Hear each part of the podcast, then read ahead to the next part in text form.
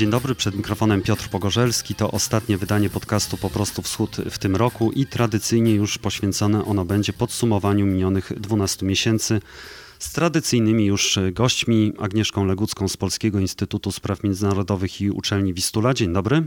Dzień dobry. I dyrektorem Ośrodka Studiów Wschodnich Wojciechem Konończukiem. Dzień dobry. Dzień dobry. Ten rok został oczywiście zdominowany właściwie przez jedno wydarzenie rosyjską agresję na pełną skalę na Ukrainę. Dla mnie to jest też y, rok prawdy, gdy okazało się, że agresywna retoryka Rosji nie jest tylko propagandą i słowami, a może zostać wcielona w życie i to z bardzo tragicznymi konsekwencjami. Rok ten też pokazał, jaka naprawdę jest rosyjska armia, kto jakim jest w Europie przywódcą i na ile w rzeczywistości silne jest państwo ukraińskie. I chciałem Was zapytać, jakie są Wasze odczucia od tego roku? Wiele rzeczy zostało zweryfikowanych pozytywnie i negatywnie. Ten rok rzeczywiście był bardzo trudny też z punktu widzenia analitycznego e, dla nas wszystkich, chyba działających na froncie wschodnim, można tak powiedzieć. Podsumowywaliśmy. Teraz już dosłownie froncie wschodnim. Dokładnie na, na froncie wschodnim. Pamiętam naszą rozmowę z zeszłego roku. E, zastanawialiśmy się, czy Władimir Putin chce przekształcić Rosję w Związek e, Sowiecki, czy też radziecki. I wtedy nasza dyskusja, z tego co pamiętam, brzmiała w ten sposób, nasza konkluzja, że tak, że on właśnie próbuje zrobić z Rosji taki Związek Sowiecki. I rzeczywiście w tym wymiarze chyba się nie pomyliliśmy. Z tym tym e, założeniem, że jak zaczął wojnę w Ukrainie, to pytania, które ja dostawałam od dziennikarzy, brzmiały, dlaczego rozpoczął tę wojnę i jak ta wojna się skończy. No to e, ja pamiętam pierwsze odpowiedzi, jakie udzielałam, no to, że dla Rosji ta wojna może być właśnie kolejnym Afganistanem. To znaczy ona w tym kontekście będzie dla elity politycznej i dla Rosji taką właśnie wojną w Afganistanie. Nie w kontekście takim, że to będzie trwało 10 lat, tylko konsekwencje właśnie wojny w Ukrainie dla reżimu politycznego, ale także dla Rosji e, jako e, państwa i systemu politycznego może, może mieć konsekwencje rozsadzające dla całego e, tego systemu, może mieć takie, jakie właśnie miał Afganistan dla Związku Sowieckiego. Więc może tutaj się zatrzymam, ale w tym kontekście, jakby nawiązując do naszej ostatniej rozmowy, wydaje mi się, że w wielu, wielu aspektach to właśnie był bardzo bardzo trudny rok. Agresja rosyjska na Ukrainę na pewno jest cezurą. I to nie jest cezurą nie tylko w historii obszaru postsowieckiego, ale myślę, że cezurą polityczną w Europie, która rozpoczyna końcówkę pewnej epoki politycznej i jesteśmy w takim przedsionku do, do kolejnej. Putin oczywiście przekalkulował. On uważał, że ta operacja wojskowa, jak to jest nazywane w Rosji, pójdzie zupełnie inaczej. Jak wiemy, dosyć szybko okazało się, że tak nie będzie. Bardzo ciekawe pewnie byłoby zrobienie pewnego podsumowania tego, jakie były prognozy, a co się potem z nimi, z nimi, z nimi stało. Myślę, że jednak mało kto przewidywał pełnoskalową rosyjską e, agresję. Znacznie więcej osób uważało, że wojna będzie, ale nie taka. Więc e, to na pewno była, była niespodzianka. Ale z drugiej strony mamy też e, wiele pozytywnych zaskoczeń. Jednym z tych jest to, że państwo ukraińskie, zaskoczenie pewnie wszystkich na Zachodzie, okazało się państwem na tyle stabilnym, że nie tylko działają urzędy państwowe, instytucje państwowe, e, Rada Najwyższa, społeczeństwo ukraińskie okazało się to de facto gotowe do, do odparcia agresji rosyjskiej. Widzimy też postępujące w gigantycznie szybkim tempie zmiany tożsamościowe, językowe na Ukrainie, ale z drugiej strony też widzimy też, że w pierwszym, w pierwszym etapie wojny te cyberataki rosyjskie, które miały sparaliżować państwo ukraińskie, system bankowy ukraiński, okazały się chybione. To znaczy państwo ukraińskie okazało się mocniejsze niż właściwie ogromna większość obserwatorów e, mogła, mogła przypuszczać, co nie zmienia faktu, że wojna jest dla Ukrainy oczywiście e, wycieńczająca. Tutaj z jednej strony widzimy determinację ukraińską, a po drugiej stronie widzimy determinację rosyjską, więc póki co ten pewien pad trwa. Front stoi od pewnego czasu w miejscu. Po tych sukcesach ukraińskich związanych z odbiciem Hersonia widzimy, że ta częściowa, w cudzysłowie mówiąc, bo ona wcale nie jest częściowa oczywiście, mobilizacja rosyjska, że ona przynosi ograniczone cały czas skutki. Natomiast biorąc pod uwagę wystąpienia rosyjskie, pewność siebie rosyjską, która znowu jest obserwowana od czasu, kiedy Rosjanie rozpoczęli ataki rakietowe na ukraińską infrastrukturę krytyczną, wydaje mi się, że Kreml cały czas uważa, że jest w stanie państwo ukraińskie, mówiąc wprost, rozwalić paraliżując je od, od wewnątrz, że to jest tylko kwestia czasu.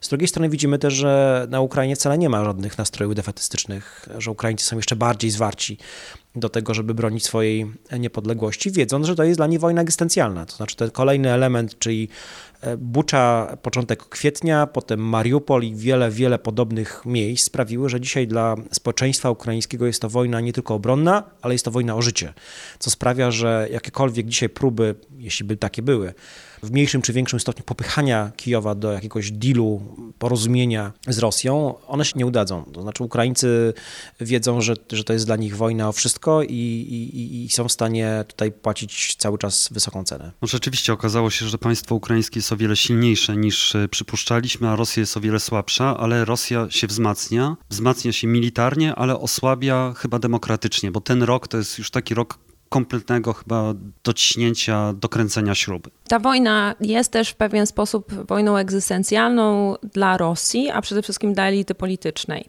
Dlatego, że to, dlaczego ta wojna została wywołana przez elitę polityczną, przede wszystkim przez Władimira Putina, w moim przekonaniu, i to też twierdzę od samego początku, została wywołana przez Władimira Putina e, i jego otoczenie ze względu na, wbrew temu, co jakby pokazywały pokazywały pewne sondaże e, ze względu na spadające rankingi mm, wewnętrzne. To znaczy od 2000 mniej więcej 18 roku, od reformy emerytalnej, która uderzyła w jego pozycję wewnętrzną i też spadające notowania i dochody Rosjan.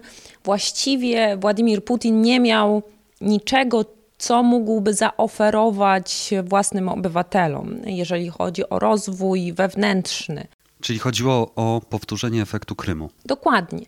E, to miała być krótka kampania e, wojenna, zwycięska, e, taka na wzór 2014 roku.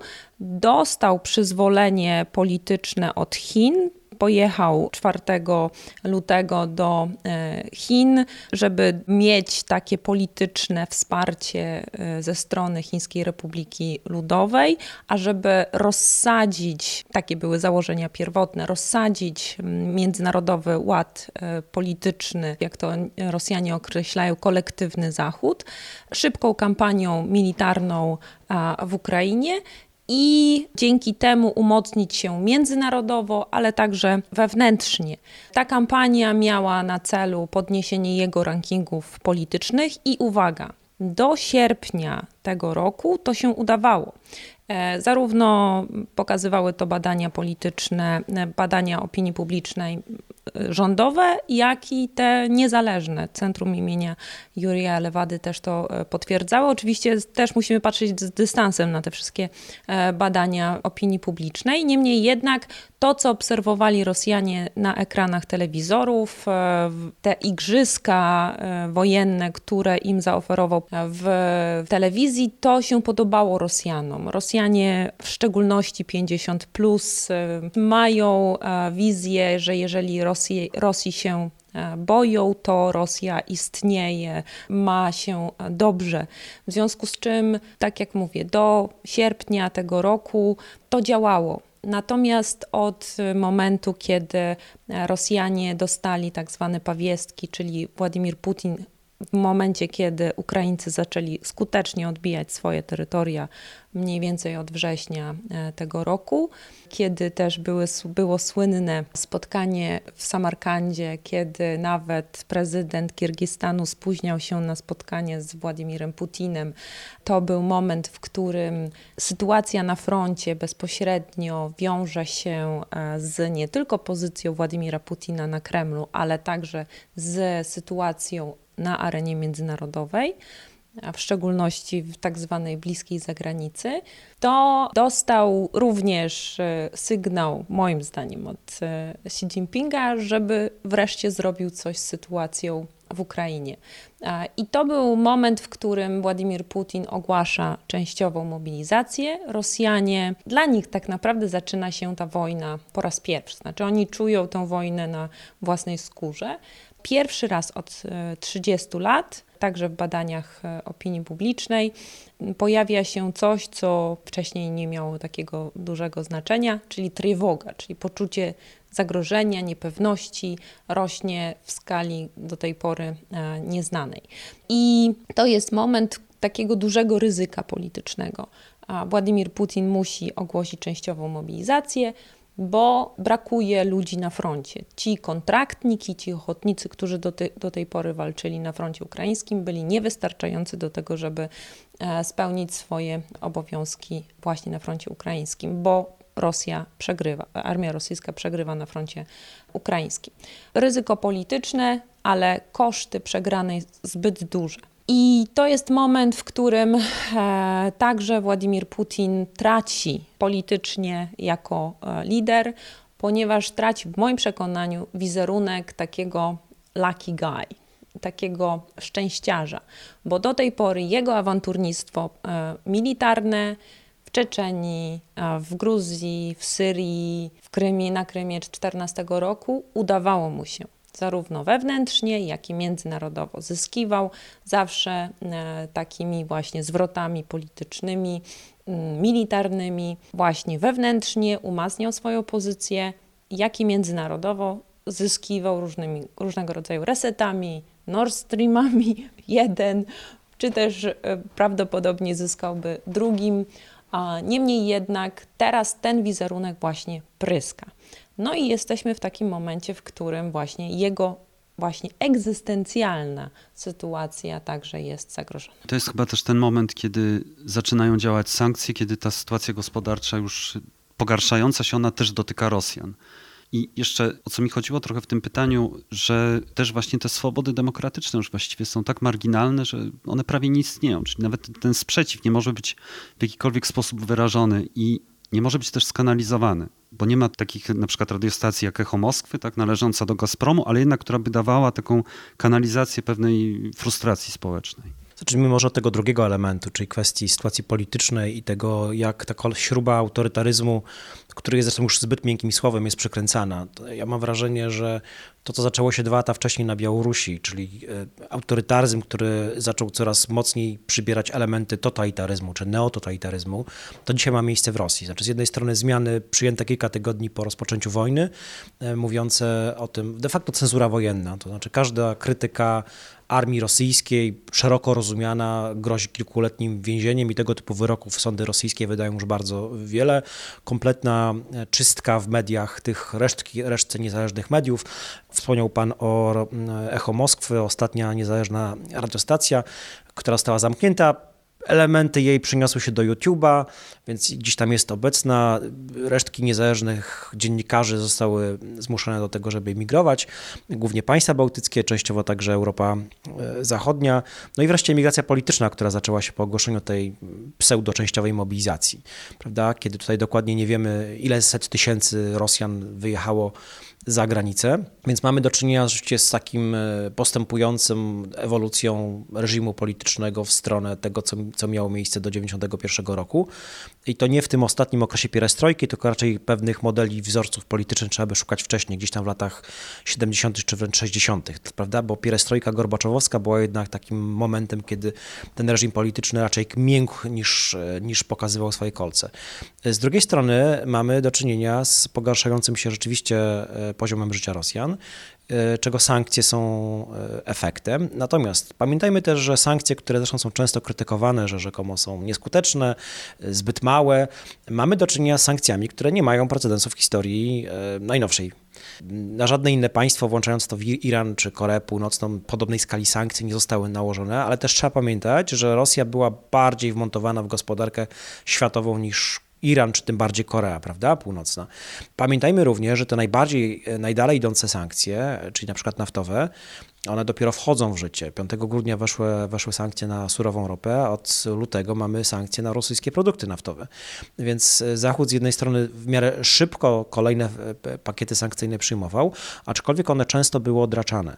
Więc to, co grozi Rosji, co już się zaczęło, to jest demodernizacja. Znaczy sankcje technologiczne, nie tylko zachodnie, ale też te, do których przyłączyły się państwa azjatyckie, Korea Południowa, czy Tajwan, czy Australia, no będą sprawiały, że gospodarka rosyjska, te silniki e, rozwojowe, e, jeśli nie straciła zupełnie, to one zostały mocno wyhamowane. E, pogarszanie się poziomu życia zwykłych Rosjan już jest obserwowane, aczkolwiek to jest proces, który będzie postępował z czasem, on się będzie pogłębiał. Pytanie, na które nie mamy odpowiedzi, czy to będzie miało jakikolwiek efekt polityczny? Moim zdaniem niekoniecznie, bo uważam, głęboko jestem tym przekonany, że to nie sankcje zmienią, potencjalnie zmienią politykę Kremla, tylko przegrana wojna. To znaczy nie pogarszanie się poziomu życia, bo tutaj widać, że ani protestów wojennych nie obserwujemy, ani protestów w sieciach społecznościowych, które też zostały w dużym stopniu, e, mówiąc kolokwialnie, wyczyszczone, prawda, przeniosły się wraz z częścią Rosjan poza granice Federacji Rosyjskiej. E, to, co może spowodować zmianę polityki Putina, to jest przegrana na polu boju. Tak, szczególnie, że Rosjanie mają za sobą doświadczenie lat 90., kiedy żyli naprawdę w złych warunkach było im trudno gospodarczo, jakoś to przeżyli, więc pewnie to teraz też przeżyją. Tutaj mówiłeś o tej demodernizacji, mi się przypomniało, że teraz też mamy w tym roku kończącym się taki potok nowomowy, czyli na przykład modernizacja ujemna, prawda, moglibyśmy powiedzieć, bo to jest, to chyba do tego się sprowadza. Ale to będzie też problem dla, nie tylko dla gospodarki rosyjskiej, ale też dla armii rosyjskiej. Trzeba pamiętać, że Rosjanie no, nie są w stanie sami produkować tych zaawansowanych procesorów. Wprawdzie pytanie, na które także nie znamy odpowiedzi, w jakim stopniu sankcje okażą się skuteczne, w jakim stopniu one będą omijane, będą omijane. Pytanie jest, pytanie jest o skalę. No i wreszcie element to jest kwestia tego, jaki efekt społeczny będą miały postępujące straty żołnierzy rosyjskich. Tak? Ukraińcy twierdzą, że około 100 tysięcy już zginęło. Nawet jeśli one są pewnie jednak trochę zawyżone, no to są gigantyczne straty. Tak? To są straty, jakiego, jakich Kreml nie brał pod uwagę. Więc to, że pewnie do każdej mniejszej, większej miejscowości rosyjskiej wracają żołnierze w cynkowych trumnach, no to z czasem będzie miało ten skumulowany efekt, który pewnie będzie nastroje antywojenne jednak pogłębiał, ale pytanie jest takie, w jakim stopniu Kreml będzie z tego wnioski polityczne wyciągał. Mnie się wydaje, że na tym etapie Kreml uważa, że sytuację społeczną ma w pełni pod kontrolą. Tutaj y, Wojciech Konończuk mówił o tych procesorach. Y, czy w kwestiach technologicznych i w ogóle w politycznych mogą tutaj pomóc Chiny? Czy Chiny cały czas trzymają stronę Rosji? Jak najbardziej. Chiny stoją po stronie Rosji i pod względem technologicznym, i pod względem politycznym, i pod względem propagandowym, a będą trzymały stronę Rosji. Tak jak wspomniałam na samym początku, Chiny mm, są zainteresowane tym, żeby Rosja wygrała tę wojnę. Nie są zainteresowane tym, żeby ta wojna e, trwała długo dlatego że to oczywiście przeszkadza w gospodarce międzynarodowej, w przepływach kapitału i to w jakiś sposób zaburza łańcuchy dostaw. Niemniej jednak e, na samym początku Chinom przede wszystkim zależy na, i wiadomo jest, że Chiny są, to jakby jest pewna, pewna trywialna myśl, którą teraz powiem, że, że Chiny rywalizują ze Stanami Zjednoczonymi. Ale to jest jakby fundament tego czegoś, co chyba politolodzy jeszcze nie określili. To jest coś e, mniej niż sojusz, ale coś więcej niż partnerstwo. Nie mamy tutaj dobrego określenia na ten e, związek, bo tutaj trudno właśnie o dobre, e, dobre słowo. Niemniej jednak to na pewno nie jest sojusz, który można by było określić czymś, co wiąże na przykład relacje między Stanami Zjednoczonymi czy Europą ale jest to asymetryczne, pogłębione partnerstwo. Asymetryczne ze strony oczywiście Federacji Rosyjskiej. Federacja Rosyjska zgodziła się i przyjęła takie na siebie pozycję, w której jest tym słabszym partnerem e, Chin ale ja to określam taką mm, pozycję Rosji jako pewne bycie pewnym instrumentem w rękach Chińskiej Republiki Ludowej, nawet takim elementem pewnego, pewnego rodzaju bycie instrumentem militarnym w, ręk, w rękach Chińskiej Republiki Ludowej. Ale ten instrument miał zapewne w mniemaniu Pekinu doprowadzić do osłabienia sojuszu, osłabienia Stanów Zjednoczonych Dokładnie. i osłabienia sojuszu z Unią Europejską, a efekt jest właściwie odwrotny. I to jest wbrew interesom chińskim. Ale teraz w momencie, kiedy e, Chiny i Rosja zostały zaskoczone w ogóle reakcją, rzeczywiście zarówno Chinom, jak i Rosji wydawało się, że pojawia się okno możliwości. E, bo przypomnijmy moment, kiedy następowała e, inwazja rosyjska. Miały odbywać się wybory w Niemczech, w Francji. Joe Biden także jest przedstawiany w rosyjskiej telewizji jako staruszek, który jest schorowany. Mm, to ma przekonywać oczywiście Rosjan, że Zachód w przekonaniu Rosjan chylił się ku upadkowi. Ta interwencja w Ukrainie miała być tylko takim lekkim popchnięciem domina, który miał po prostu być takim e, dotknięciem motyla i Zachód się po prostu posypie. I też przypomnijmy, Amerykanie wycofywali się z Afganistanu i w popłochu się wycofywali z Afganistanu. I to była porażka wizerunkowa Stanów Zjednoczonych. Wszystko się układało w przekonaniu Rosji w piękną dla nich układankę, że Joe Biden, administracja amerykańska jest niezdolna do tego, żeby skonsolidować ten właśnie Zachód. Tymczasem wbrew tym właśnie przekonaniom e, rosyjskim i też chińskim, e, wszystko potoczyło się nie tak jak trzeba. Joe Biden powraca do e, Europy, wzmacnia się wschodnia flanka NATO. Finlandia i Szwecja postanawiają e, przyłączyć się do, rozszerzyć NATO, przy, przyłączyć się do Sojuszu Północnoatlantyckiego, a więc tak zwana ekspansja NATO, o której mówi i straszy też Władimir Putin Rosjan.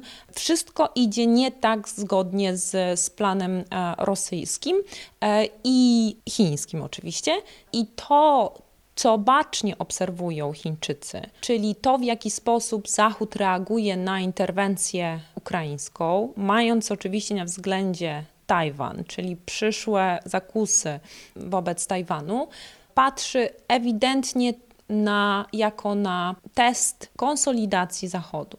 I w związku z tym jest e, bardzo zaniepokojony sytuacją, jaka rozwija się na froncie ukraińskim.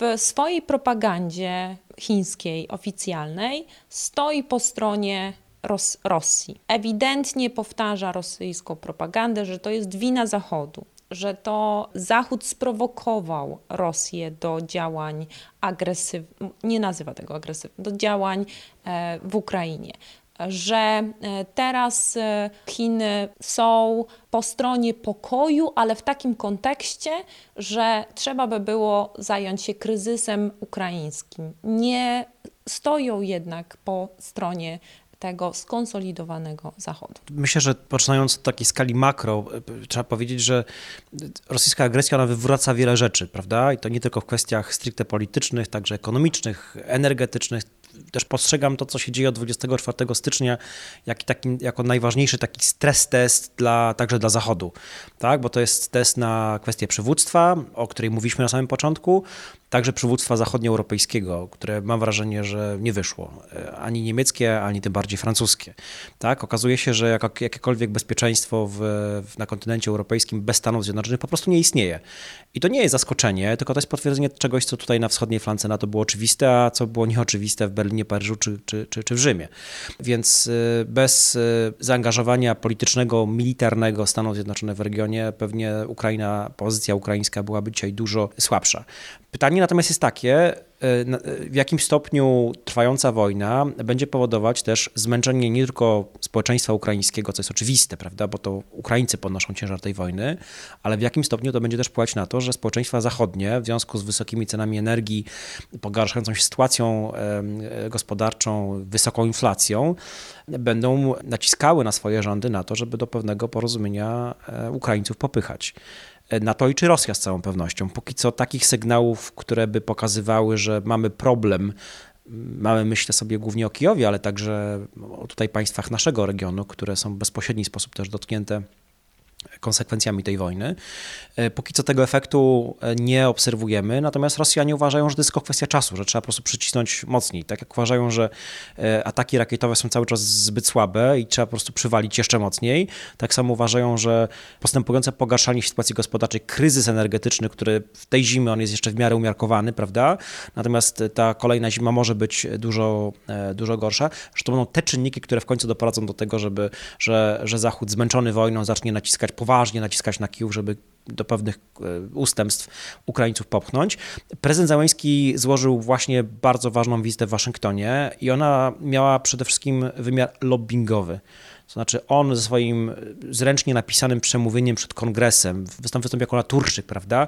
Nie miał promptera, tylko czytał z kartki, był naturalny, był bez krawata i bez garnituru, prosto z frontu. Zresztą to wielokrotnie mówił w swoim przemówieniu, że wczoraj byłem w Bachmucie na pierwszej linii, e, więc to miało głównie wymiar taki. Amerykanie zresztą, nie tylko Amerykanie, lubią tego typu gesty, tego typu naturszczyków, więc on tutaj wypadł, wypadł rzeczywiście jak prezydent kraju walczącego o, o wolność, e, kraju, który, którego egzystencja, egzystencja jest zagrożona i mam nadzieję, że to sprawi, że to ponadpartyjne poparcie dla Ukrainy, że ono jednak będzie utrzymywane. Także dlatego, że widzieliśmy w ostatnich tygodniach czy miesiącach, że ono jednak, to poparcie także amerykańskiego społeczeństwa dla dalszego wspierania Ukrainy, ono jednak jest cały czas na wysokim poziomie, ale jednak z tendencją zniżkową, prawda? A dzisiaj jest oczywiste, że bez wsparcia amerykańskiego, głównie militarnego, e, Ukraina nie byłaby w stanie tej wojny prowadzić. Znaczy to Stany Zjednoczone, a nie Unia Europejska są kluczowym państwem wojskowo wspierającym Ukrainę, ale również finansowo. I to jest też pewien kolejny, bym powiedział, porażka instytucji unijnych. No jak, jak to jest możliwe, że państwo pozaeuropejskie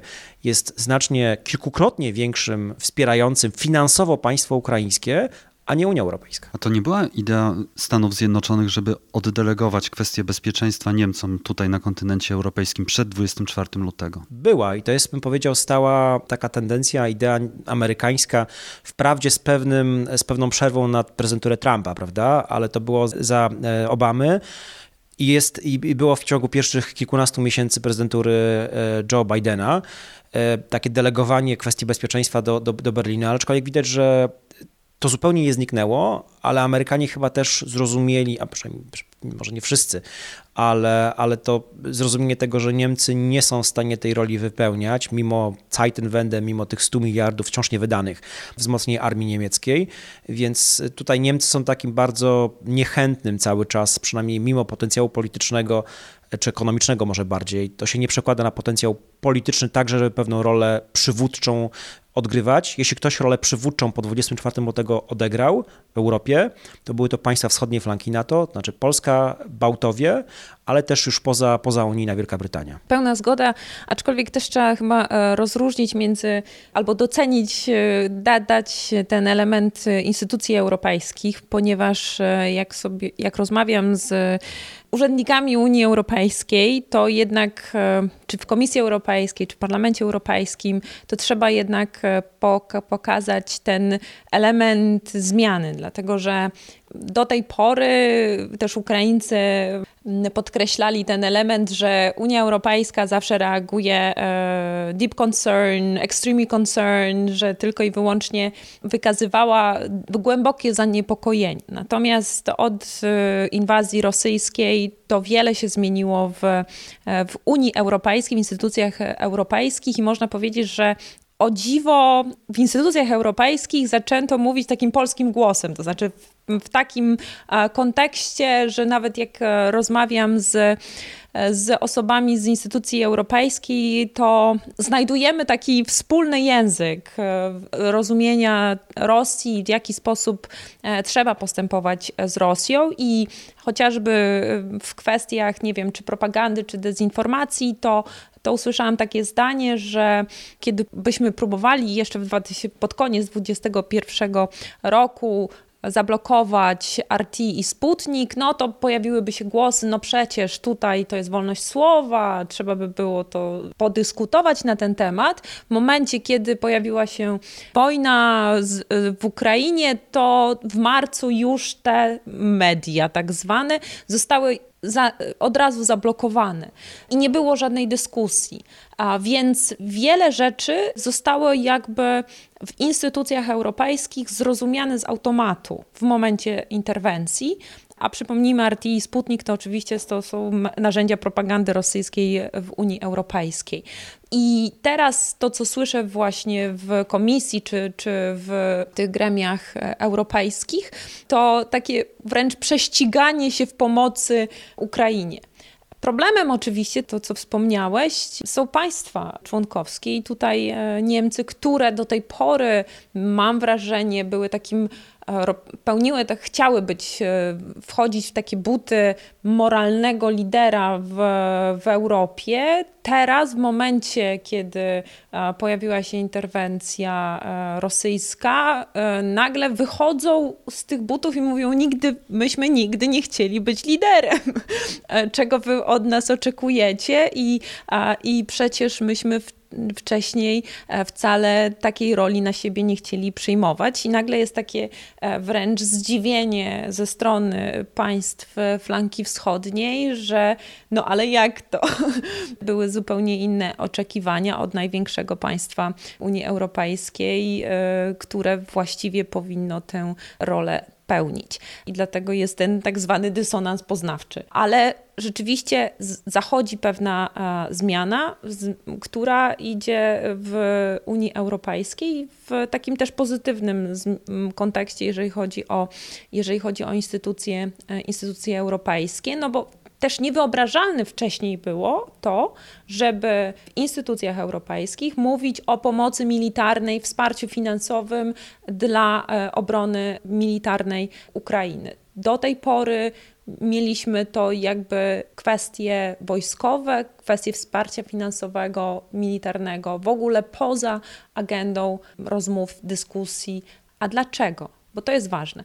Władimir Putin zawsze jakby liczył na to, poprzez swoje awanturnictwo wojsko-militarne na racjonalność Zachodu. Czyli poprzez, nie wiem, Krym, aneksję Krymu, wojnę w Gruzji, liczył na ofertę racjonalną Zachodu. Zawsze zaskakiwał swoim e, awanturnictwem wojskowym, licząc na to, że Zachód w końcu powie: No tak, z Rosją trzeba rozmawiać taką, jaką ona jest, bo my jako Zachód jesteśmy racjonalni. Natomiast to, co zrobił 24 lutego, wymyka się jakiejkolwiek racjonalności. I te reakcje teraz, że mimo kwestii związanych z rosnącymi cenami energii, z rosnącymi kosztami tej interwencji, nadal społeczeństwa europejskie, a nawet amerykańskie, mówią: no tak, ale to, co zrobił Władimir Putin, cały czas wymyka się racjonalności. I jeżeli pójdziemy teraz na ustępstwa, to, no to nie mieści się cały czas w naszym pojęciu tego, co moglibyśmy rzucić na, na stół i powiedzieć: OK, przejdźmy do porządku dziennego i powiedzmy sobie, było, minęło, rozmawiajmy z Rosją taką, jaką ona jest.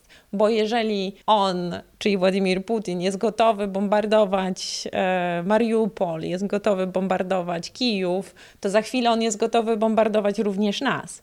Więc to, co zrobił Władimir Putin, wstrząsnęło społeczeństwami na całym na przynajmniej może nie na całym świecie, bo pewnie za chwilę porozmawiamy, że to, to, co robi Władimir Putin, nie oddziałuje na umysły na całym świecie, ale na pewno oddziałuje na umysły Europejczyków i Amerykanów. Przy czym na przykład Węgry twierdzą, że właśnie nie należy pomagać Ukrainie, bo to napędza wojnę, tak? I to powoduje, że Węgry mogą być bardziej zagrożone. A no przez... właśnie, no właśnie, bo to jest, to jest bardzo ważne. Jeżeli mówimy o Unii Europejskiej. Tak, no bo jak sobie śledzę różnego rodzaju propagandę i dezinformacje, to e, bardzo nadaktywne konta troli e, są na przykład właśnie na Węgrzech. E, zupełnie inaczej działa propaganda, świetnie działa właśnie na Węgrzech, z bardzo ciekawymi narracjami tutaj case węgierski jest bardzo ciekawy.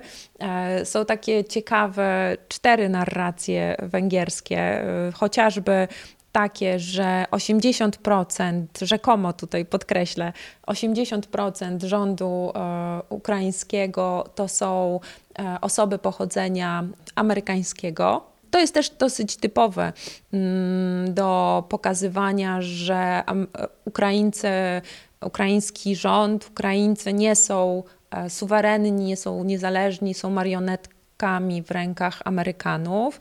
Mm, w związku z czym też podbijanie tego elementu kryzysu e, energetycznego, kwestie związane z wpływami i ingerencji mocarstw, ale głównie taka próba pokazywania, że Ukraińcy nie są niezależni, tylko są pod wpływem kogoś innego, a głównie właśnie Stanów Zjednoczonych, Amerykanów, NATO i tak dalej.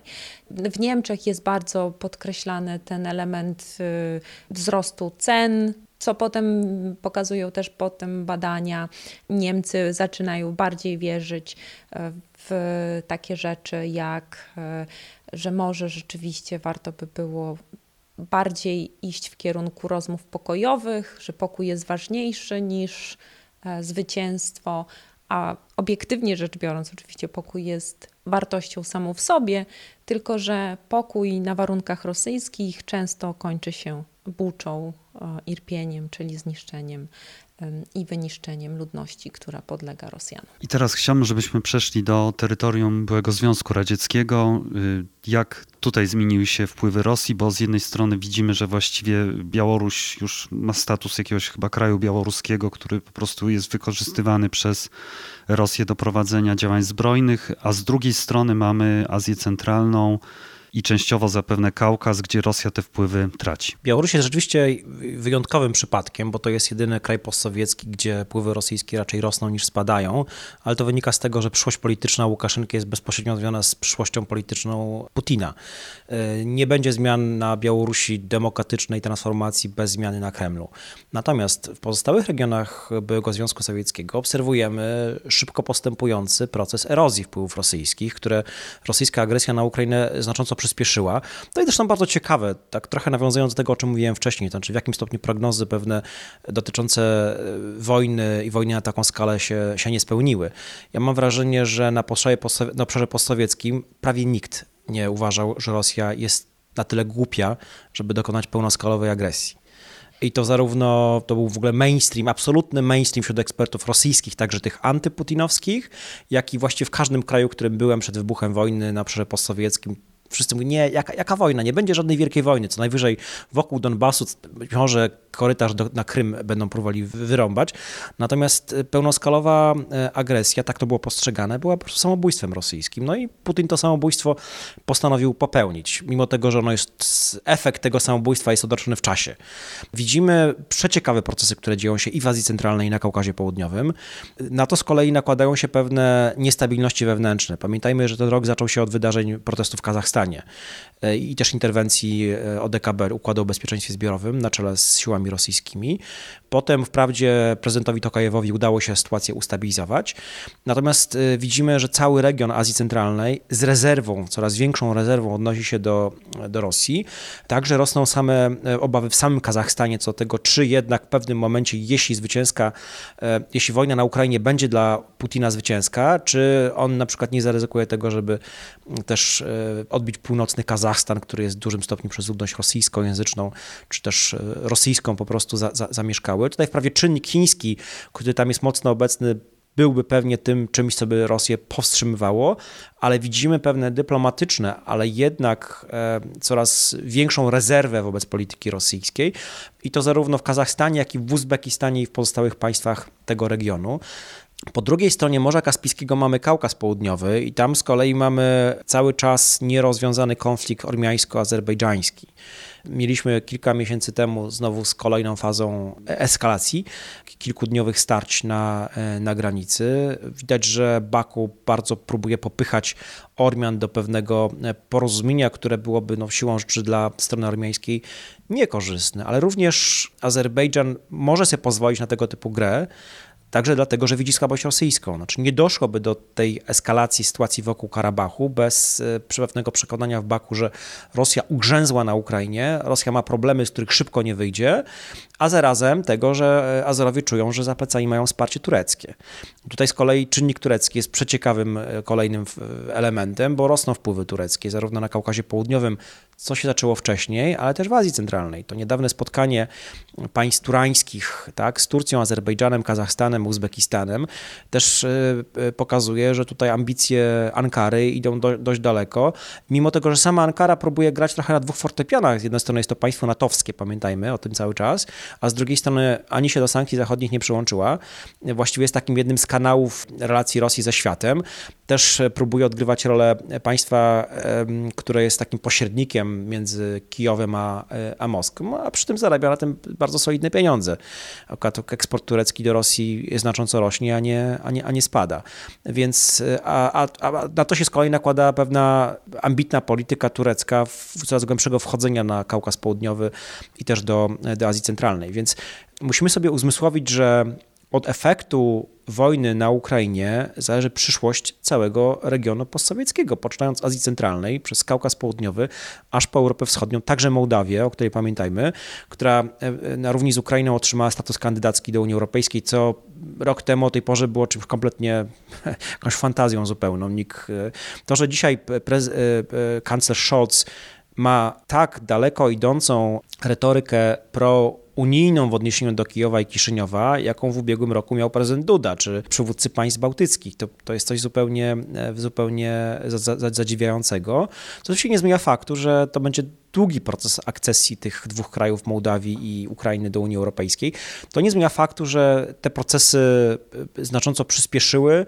To, jak będzie wyglądał, wyglądała sytuacja polityczna na obszarze Europy Wschodniej, Kaukazu i Azji Centralnej. Jak już powiedziałem, to będzie zależało od tego, jak się skończy ta wojna. No, myślę, że wszyscy mamy nadzieję, że ona się dla Ukrainy skończy w końcu pozytywnie, mimo tego, że prawdopodobnie cena za to ukraińskie zwycięstwo będzie niestety e, ogromna. Czy jest coś takiego, co może jeszcze przyciągnąć te państwa właśnie Kaukazu Południowego i Azji Centralnej do Rosji? Robert Kagan kiedyś napisał taki esej e, o tym, czym się różnią Amerykanie od Europejczyków i tam takie napisał zdanie, że jeżeli ma się młotek w ręku, to wszystkie problemy wyglądają jak gwoździe i Rosjanie mają taki młotek w ręku i nie potrafią chyba innych narzędzi używać przez lata niektórzy naukowcy pisali o rosyjskim soft power i że mają kulturę wysoką, mają Dostojewskiego, ale zdecydowanie nie potrafią używać innych narzędzi oprócz młotka.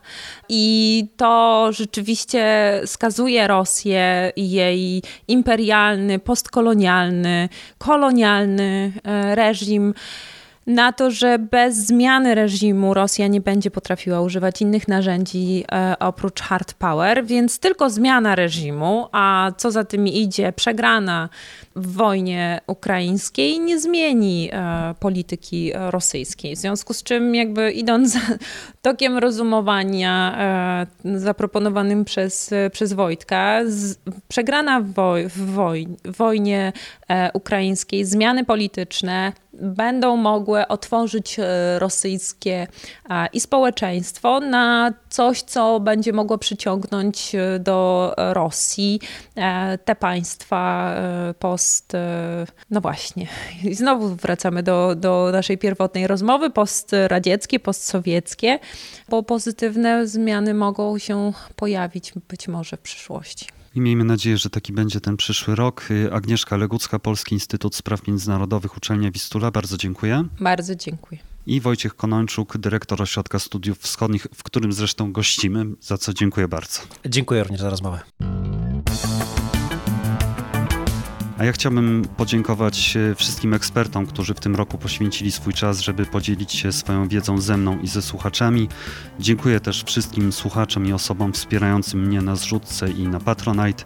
Wszystkim obchodzącym Boże Narodzenie składam najlepsze życzenia spokojnych świąt, a w nowym roku wszystkiego najlepszego i oczywiście zwycięstwa. Do usłyszenia, żegna się Piotr Pogorzelski.